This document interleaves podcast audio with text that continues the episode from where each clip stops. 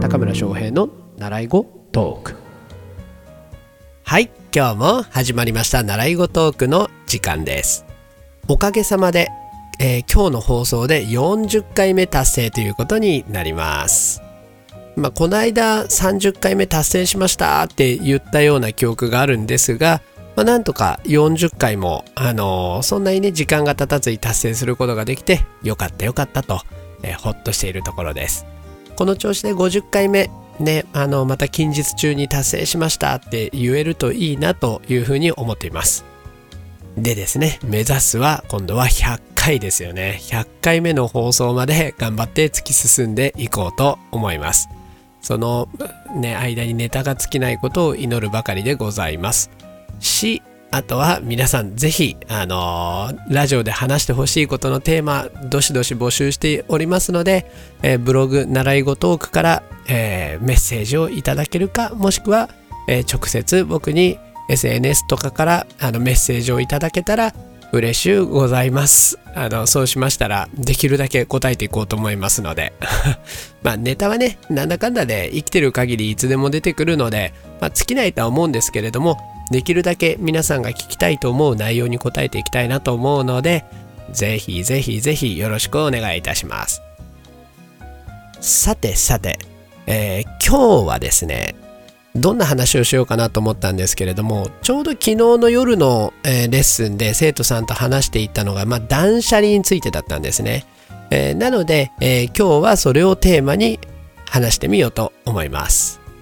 まあじゃあ題しまして何しようかな。えーまあ、こうやってね あのーなんて言うんですか。ノープランで話してるので題材も 今テーマがパッと出てこないんですけど。まあそうですね。うん。好きなものに囲まれて生きることが自己実現につながるという話をしてみようと思います。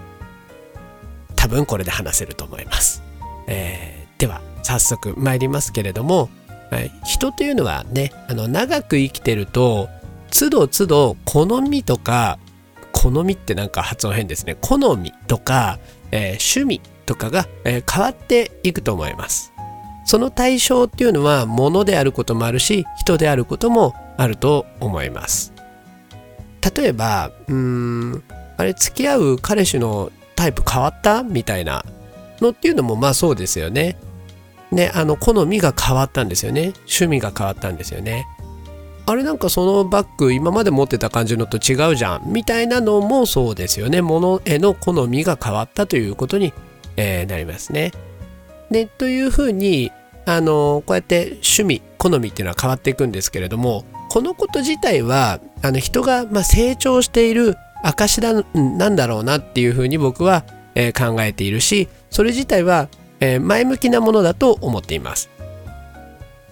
やっぱりね人間っていうのはあのこう毎春毎春毎春っていうのは瞬間ですね、えー細胞がどんどん生まれ変わっていくわけですよね。一瞬として同じ状態のことって実は人間はないんですね。パッと見同じ人間が動いて、えー生活して1年後も同じ人間であるっていう風に見えますが実は体の細胞レベルで言ったら1年前の自分と今日の自分は全く別人なわけなんです。細胞が全て生まれ変わってますからね。ね。まあ、そうやってねあの体っていうハードウェアはどんどんどんどん刷新されていってるわけですね。まあ年を重ねていくと、まあ、劣化と言えなくもないのかもしれませんが、まあ、変わってるという意味においては、まあ、バージョンアップしていってるという、えーことなんだなと思います。でこのハードウェアにインストールされてるソフトウェアみたいなものが、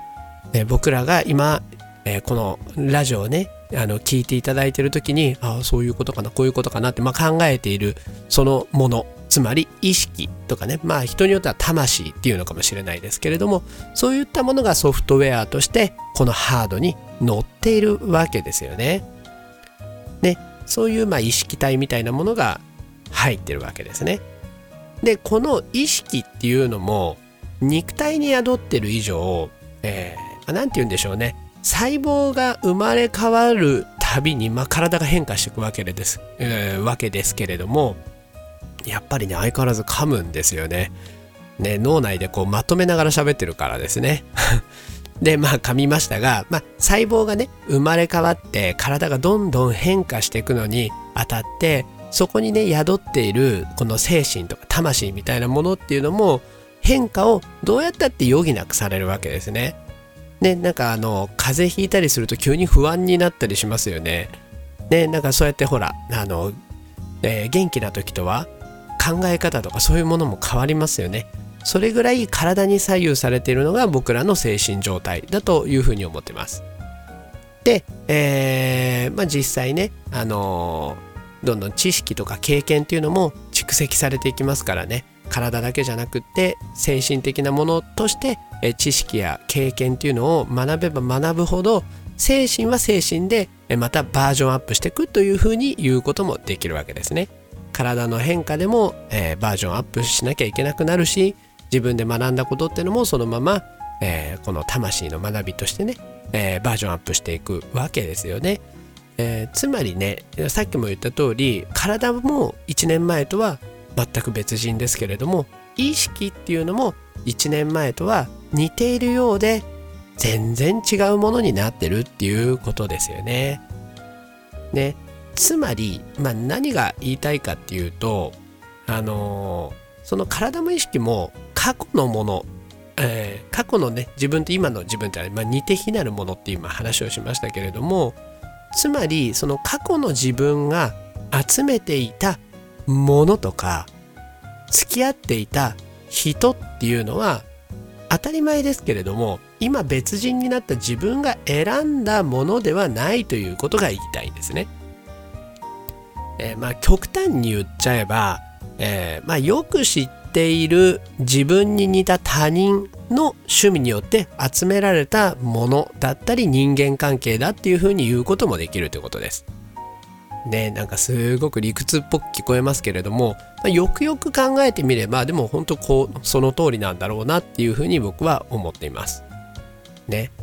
でそうなるとその他人って言ったらまああれですけど他人のね趣味によって集められたものとかね、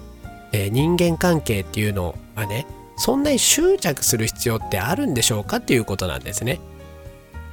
で人間っていうのは常に変化を求めていく生き物なのでその変化していく自分にとってその過去の他人が集めたコレクションってそんなに重要なことでしょうか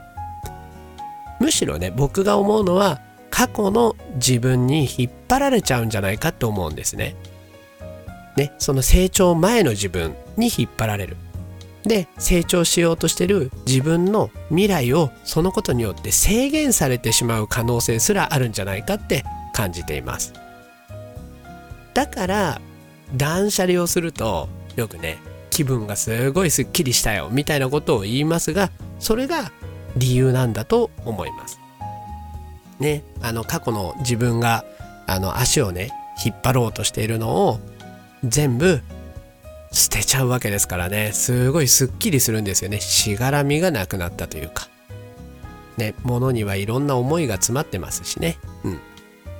で結局今現在自分今まあ何て言うんだろうな。今現在の自分だったら選ばないだろうなっていうものとか人っていうのを思い切って整理しちゃうことによってね。ようやく今この瞬間を今として生きることができるようになるんじゃないかって僕は考えています。でそうやって考えた時にねこの長い人生で、まあ、僕だったら40年ぐらい生きてますけれどもその長い人生でね、えー、最後まで死ぬ時までね愛着を持ってねあの使い続けるものとかえー、なんだろうな、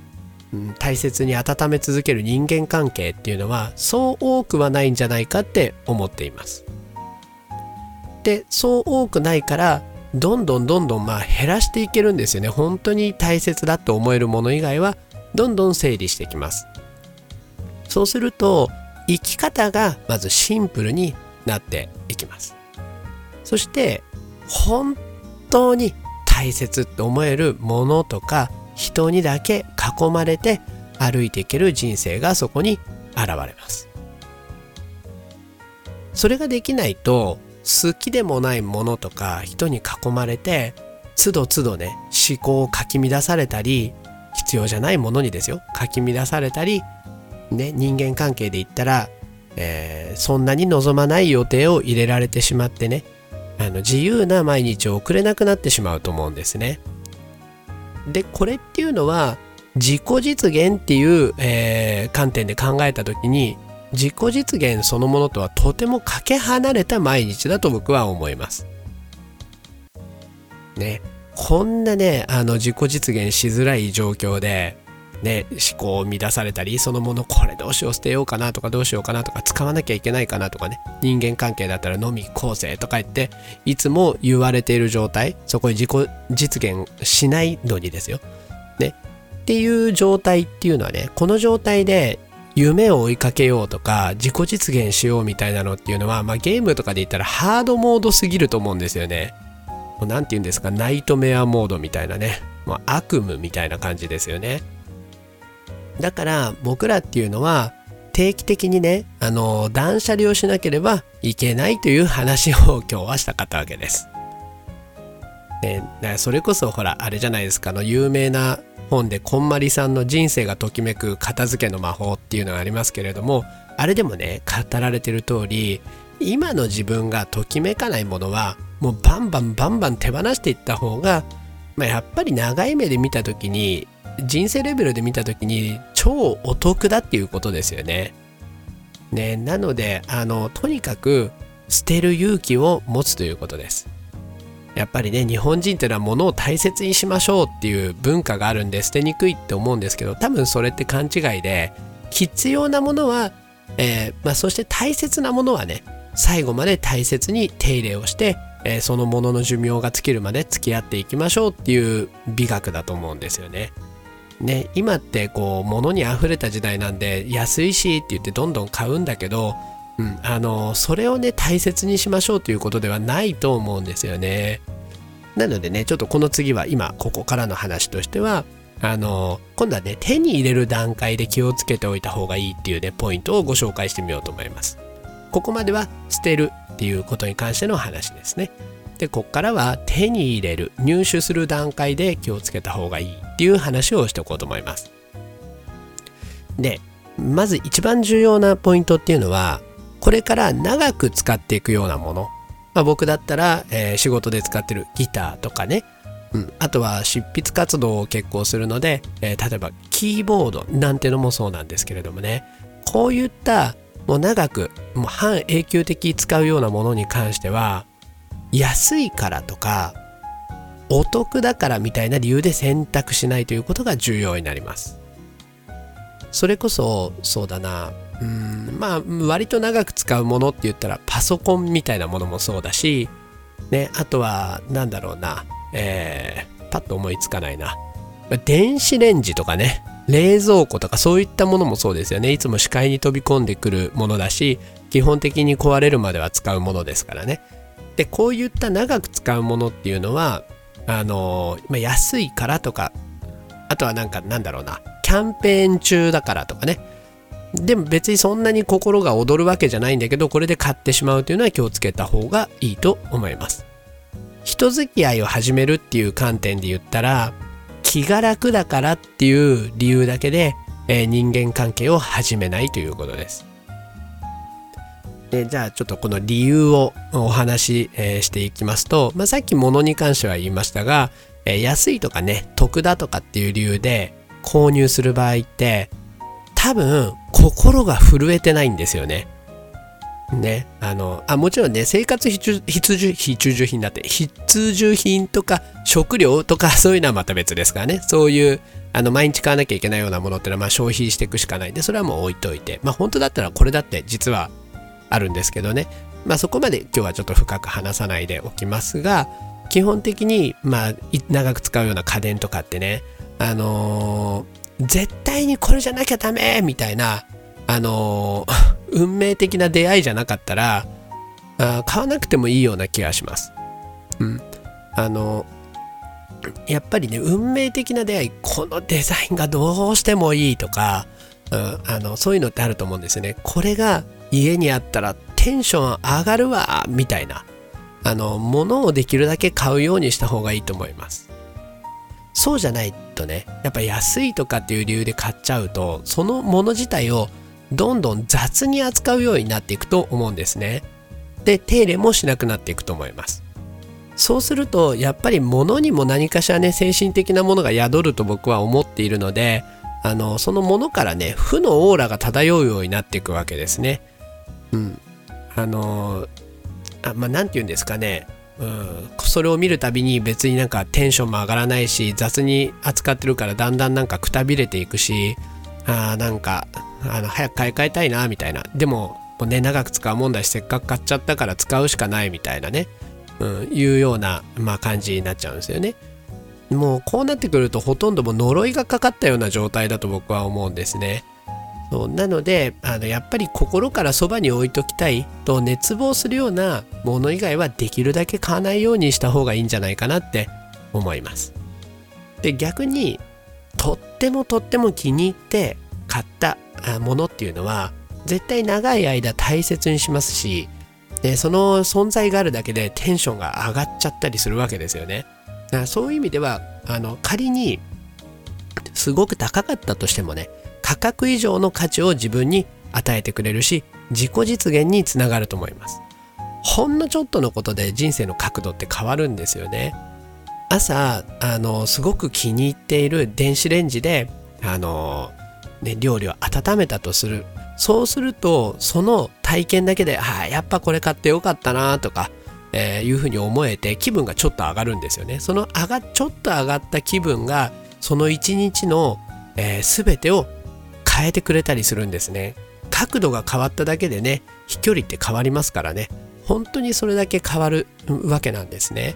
なのでこれは損だとかね高いしとかって言わないで本当に自分がこれが本当は欲しいんだよっていうのを買った方がいいと思います。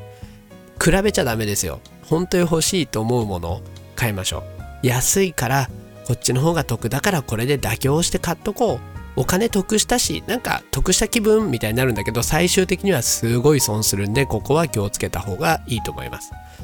で僕みたいな世代だとまだねあの車好きっていう結構いるんですよね。車好き結構多いんですけどこれも妥協しちゃうと、えー、いけないですね。そう昨日ね生徒さんと話してた断捨離の話って実は車の話だったんですね。やっぱりあのその方は50代の男性だったんですけれどもずっと、あのパワーのある車が欲しいと思ってたけど、えー、まあ、今はねあのハイブリッドカーみたいなものに乗っていると。なんだけどやっぱり、えー、車がすごい好きでこれをあの欲しいっていう、まあ、会社があってその車を買うだけで毎日をあの考えるとすごいワクワクする毎日が待ってるんだろうなと思うみたいな話をしててで結局その方はその車を契約するっていう話になったんですけれどもあのもうそれだけでねテンション上がってるわけですよね。ねでやっぱりこういう部分がすごい重要なんだろうなと思います。でこういった部分で妥協しちゃうと車だったら洗車すらあまりしてもらえないようなね呪いの車になっていくんですね。見るたびにねなんだかなって言ってげんなりするっていうね あのでこれが毎日通勤とかで車を使う場合だったら毎日モチベーションが下がるわけですよね。あの車だったら違ったんだろうなみたいな。でそうなってくるとその他のやる気もね全部そがれてって自己実現からは離れてっちゃうと思うんですよね。そういう意味でねあのその車自体は安かったかもしれないけれど逆にめちゃくちゃ高くついてるというふうにも言うことができるってことですね。だからね、たとえね、めちゃくちゃ高級でも自分が最高に気に入ったっていう車を買った方が生活も充実するし、やる気もモチベーションも溢れてきます。で、結果、自己実現とか夢に向かっていくスピードっていうのがもう爆上がりしますね。なので、相当実はお得だったというふうに言うことができるわけですね。例えばこれがビジネスをやってる人だったら、その爆上がりした、えー、スピードを使って、えー、さらに大きなお金を手に入れることだってできるわけですよね。えなので、えー、そういった意味で値段の高い低いだけで物を選ぶんじゃなくて自分の気持ちの高い低いで物を選ぶことをお勧めします。ちなみになんですけど僕の話で言うと僕の身の回りのものって、えー、もうできる限り厳選して選んできたものばかりなんですね。だから見るだけでテンションが上がるしそのもの自体からもエネルギーをもらってるような感じが、えー、しています。例えばギターにしてもそうなんですけれども1本のギターを買うのに僕は何ヶ月もリサーチをして実際足を使って、えー、お店を巡って、えー、ようやく1本のギターを買ったりします。長いやつだったらどれぐらいかけたかな？1年ぐらいあの、いろんな店を見て精査して精査して、えー、で弾きまくって一番心がグッときて見た目もグッとくる、えー、ギターを買うっていうことがあったんですけれどもやっぱりそうすると今でもそこに至ったストーリーっていうのはもうすぐに脳内再生できるんですね。ででそのストーリー自体が僕にとって宝物であってそのストーリーが載っているそのギターっていうのは一生大切にするギターなんですね。そうであのでそうするとやっぱり手入れもちゃんとするし、えー、とにかく大切にするので物自体も喜んでくれてると思うんですよね。でこうやって物もね人と一緒で関係性っていうものがあるのでこういった自分と熱い関係性を持っていけるようなもので、えー、自分の生活を埋めていってほしいなと思うんですよね。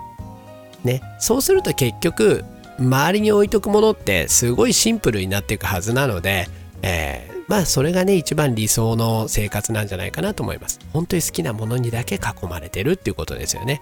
で自分とのストーリーがある本当に大切なもう物を超越した何かになってくんですよねそうなってくるとそういったものとだけ一緒に入れた方がいいんじゃないかなって思いますまあさらに言えばね人間関係だってそうなんですよね。例えばですけど一緒にいて気軽だっていう理由だけで付き合っちゃうとただの慣れ合いの関係になってしまうと思います、まあ、要するに楽だけどお互いに成長がないという関係ですね。あもちろんねこういう関係の全てを否定するつもりは、まあ、全然ないんですよ。あのたまにねバカ話をして昔話をして、えー、はははって笑いながら飲むみたいな関係っていうのも時にはねストレス発散になって必要だと思うんですけどそれこそ全てがこういう関係だけだと、えー、時間をねそういうふうにははははのためだけにね無駄に消費し続けることになっちゃうんですね。ストレス発散っていうのはこれはすごいポジティブな意味ですごくいいものだと思うのでたまにはいいと思いますだけどこれが毎週毎週だったらねあのストレス発散のためだけの人生になっちゃうんですよね。やっぱり自己実現するっていうのはストレスがある程度はかかるものなのでそのストレスを えっ、とねある程度許容していかなきゃいけないんですね。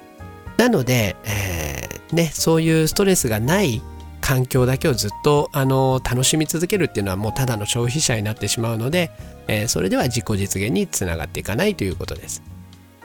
だからあのたとえねコンプレックスがうずこうが、えー、居心地が悪かろうが、えー、自分がね理想とする世界の人々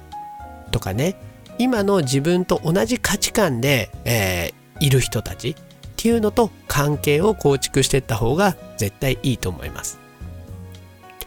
ね、その環境がね、まあ、例えば僕だったら、そうだな、もうすごく、あの、憧れているような、えー、まあなんだろうな、うーん、まあちょっとあれですけど、僕はまあ、まあ、ビジネスのね、あの、世界に身を置いているので、じゃあそういうビジネスマンがいたとして、えー、その人と今一緒にいて、心地がいいと思えるぐらい自分が成長しなきゃいけないと思うので、え、居心地が悪かろうが何だろうがえ、そういう場に身を置くようにしています。ね。もうこれが気持ちいいって思ったら僕はようやくその人に近づいたということになるし、えー、さらにね次の居心地の悪さをあの、えー、目指してねあの進んでいくということをする必要があるということですね。そうやるとね成長が、ま、何よりも加速するんだろうなって、えー、思います。でちなみにですけどこういうことをやってると昔の人間関係っていうのが逆に居心地悪く感じられるようになってきます。ねあの実際僕もそうなんですけれども昔すごい楽しかったって思う、えー、人間関係が、えー、逆に今ちょっと居心地悪いなと思ったりすることが結構あるんですね。でもこれっていうのはそのどっちが上下じゃなくて自分がいろんな意味で成長したっていうことだしであのそうやってもし疎遠になっていくんだったらそれは断捨離する時期だったということなんですよね。だからそのこと自体は全然悲しいことでも何でもなくってその人たちとのお互いの学びが終わったということなんですよね。だからお互い次のステージに、え、進んだというだけのことなので、え、むしろねあのウェルカムな話なんだと思います。でこうやってねあの人間関係にしてもあの物にしてもね、えー、断捨離することで時間とかね精神的な空白みたいなものが、まあ、できるようになるんですね。でその空白に新しい人とか本当にえ自分にとって必要なものっていうのがようやく入ってこれるようになるということです。こうすることで、えー、ようやくね、あのー、空白ができることで新陳代謝が機能するようになって新しい未来が手に入るということでございます。ということでね、あの実行実現したいんだったら、えー、思い切って、えどんどん断捨離してしまいましょうという話でした。ね、まあね、こういう話をすると、えー、ドライで冷たい人ってまあ思われるんだろうなと思いながら、まあ、辛いなと思いながら話してるんですけどね、えー、これこそがね、あの本質的な意味でね、あの人や物をね、一番大切にすることなんだとも思うので、うん、あの嫌われる覚悟で嫌われる勇気って本がありましたね そう嫌われる勇気を持って、まあ、あえてお話をさせていただきました。えー、でですね、今日はもうなんと また26分超えるほど話しておりますね。どんどん長くなるラジオ。えー、皆さんいかがお過ごしでしょうか 申し訳ございません。ということで、えー、今日も最後までお聴きいただき本当にありがとうございました。それではまた次回も楽しみにしていてください。さようなら。